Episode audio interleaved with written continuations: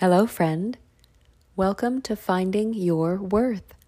I'm Sarah Wilson, and this is episode number 47. Do you know why I start each episode with focused breathing? It helps us all get into the habit of breathing. The more often we do it, the more often we'll do it. Plus, when you breathe, your body relaxes and your mind is more receptive to new ideas. I frequently repeat the four count inhale, four count exhale, keeping the habit of deep breathing simple, easy to remember, and easy to do over and over again. Let's do that now. We'll do the four count breath four times. You ready? Inhale, four, three, two, one. Exhale, four, three, two, one. Inhale, four, three, two, one. Exhale, four, three, two, one. Inhale, four three, two, one. Exhale, four, three, two, one. Inhale, four, three, two, one. Exhale, four, three, two, one. Good. I took a walk today with my dog I'm recording this in July in the Midwestern United States, and it's usually pretty darn hot at this time of year. Today, though, it was only in the mid 70s, and there was a breeze off the lake that felt almost like fall. It was delightful. I stood still, breathing in the world around me, and I felt so grateful to be alive, to be walking my dog, to not be sweating like a pig. Can you think of a moment like that? Something simple, but better than you would have expected, like a cool July day between heat waves. Not a big moment, but a moment of delight to be grateful for. If you can't think of anything, be on the lookout today for a moment like that. A better than expected reason to be grateful to be alive.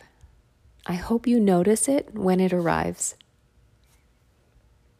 Last week, we talked about some things that might keep you from reaching your dreams, like less than supportive friends, and negative self talk. I hope you were able to listen to your negative voice, distance yourself from it, and make it sound like a supervillain from a 90s cartoon or something equally ridiculous. Now, we're going to talk about creating something new. New, good habits. Why should you? Well, your brain likes things to stay the same. And as you now know, it will say some pretty despicable things to you just to keep you from making changes in your life. Creating good habits is like tricking your mind into feeling safer through consistency if you start to habitually build your life around your goals and you consistently take those actions, your mind will start to get used to the new, good way of doing things instead of binging on cookies and Netflix. Can you think of one thing that you do every day that is good for you? Maybe it's working out, or walking, or always eating your recommended veggies. Maybe you floss your teeth every day, or drink a lot of water. Perhaps you always say I love you to your partner before bed, even when you're both in a salty mood. You probably do more than one thing, but right now, we'll focus on that thing, just one thing. Let's say it's flossing. Have you ever thought about the ways you set yourself up to floss every day? You must have bought floss. It's probably on a semi regular rotation in your shopping if you floss every day. Then you put the floss somewhere that it's easily accessible. Then you floss at the same time or following another specific action every day, like after brushing your teeth just before bed. It turns out then, flossing alone isn't the whole habit. It's that combined with all the ways you set yourself up to be able to floss every day. That is what makes a habit successful, the ritual around it. If you want to eat more veggies, but you only pick up chips and donuts at the store each week, you are not going to eat more veggies. It's just not going to happen. I know because I have tried this. You probably have too. Oh, I would eat carrot sticks, only I don't have any.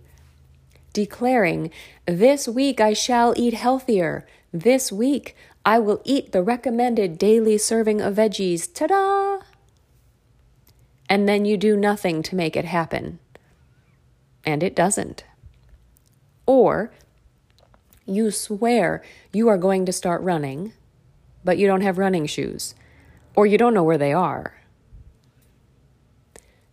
And today I am focusing largely on goals where you are doing something new, building a new good habit. The same thing applies to removing old habits, just sort of in the reverse. If you're a smoker, don't buy cigarettes, stand outside in the smoking section, and then try to figure out why you can't quit. If you have a beer belly and you want to quit drinking, stop putting yourself in the same places where you always drink beer while swearing you won't drink it. It is a very rare person who has the kind of willpower to quit a bad habit while immersed in the bad habit and all its accoutrements. I can't do it. I will absolutely fail if I don't set myself up to succeed. Whether it's starting a new good habit or trying to kill off an old bad one. Right now, you are trying to change yourself, to change your life. I mean, you're trying to become the dream version of yourself. That is pretty huge. If you want to be different, you have to do different things. We spent some time in episode number 42, Being Your Dream, talking about some of the habits that your dream self has or does that you don't have or don't do now. It is time to change that. It's time to start in on those good habits that will allow you to succeed. Today's assignment is less writing in your notebook and more doing. Take one habit that would move you toward your goal. Think back to things you wrote down for um, in episode 42 or 45 if you're not sure where to start. Okay, you got your habit in mind? Cool. Now make it smaller, tiny. Let's say I need to write every day, and I do. And ideally, I would write between a thousand and two thousand words every day. That sounds daunting, right? My brain is going to freak. I don't have time to write 2,000 words a day. I don't have anything worthwhile to say. I can't do this. Make the habit smaller. Itty bitty. This week, I will write 250 words a day, which is about a paragraph.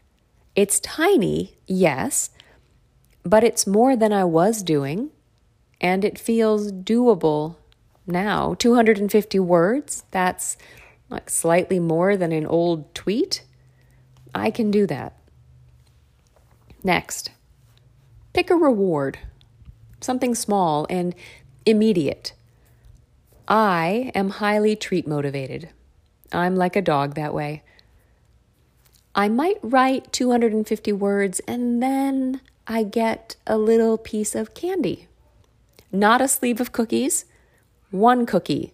250 words equals one candy or one cookie. You get it? You break down a habit into a smaller version of itself, and then you get a small and immediate reward. Let's say you want to run a 5K in honor of your uncle with cerebral palsy, but you don't run at all and you need to run at least a few times a week to get ready for the race. This week, you will go for one mile walking or a run if you're at that level. But start with a one mile walk and then get a tall, not a grande, a tall Starbucks latte. Maybe you're tired of being late to work every day, and you know you need to get up 30 minutes earlier to get to work on time. This week, get up 10 minutes earlier than usual. No snooze button. Take five of those 10 minutes and read your favorite magazine or scroll through Instagram for five minutes as soon as you get up. Then you'll be five minutes closer to your 30 minute goal, and you'll have learned that Shiloh is a dancing queen. You need to eat healthier. You hate veggies. Eat a half a cup of veggies every night this week. That is like almost no veggies at all. And watch 30 minutes of Real Housewives of Atlanta. It is a step on the ladder to a full habit. Some important caveats. The habit that you choose for this exercise must be a positive habit. Don't stop eating junk food. Instead, start eating veggies. Also, only pick one habit this week and make it tiny. Make it easy. Make it so easy, it's almost laughable. Only you won't be laughing if you make it through the week and you do that small thing every single day. Instead, you will be proud of yourself and you'll realize that you can do it again and again. You start small, get into the good habit of doing that small thing, then slowly bump it up. The next week, I write 500 words, or maybe I write 300 words. Run a mile and a quarter, walk a mile and a quarter. Get up 15 minutes earlier or 12 minutes earlier. Take it as slow and as small as you need to to get where you're going. You grow the good habit until the day you realize that your habits are the ones you imagined your dream self would have. You become your dream self. Think back now to that one thing that you do every day already that is good for you. Think about all the ways that daily action has helped you be healthier, be better. Be grateful for that thing that you do. Be grateful that you do it. You are worthy of your own gratitude for taking care of yourself. Next week, we're going to talk about the fear of failure. Ooh, scary. Thank you for listening to Finding Your Worth today. I hope by next week you've got your new little habit well underway and you're starting to see that you can do more than you ever believed possible, one little step at a time. You, the real you, is absolutely fantastic. And don't you forget it. Thank you.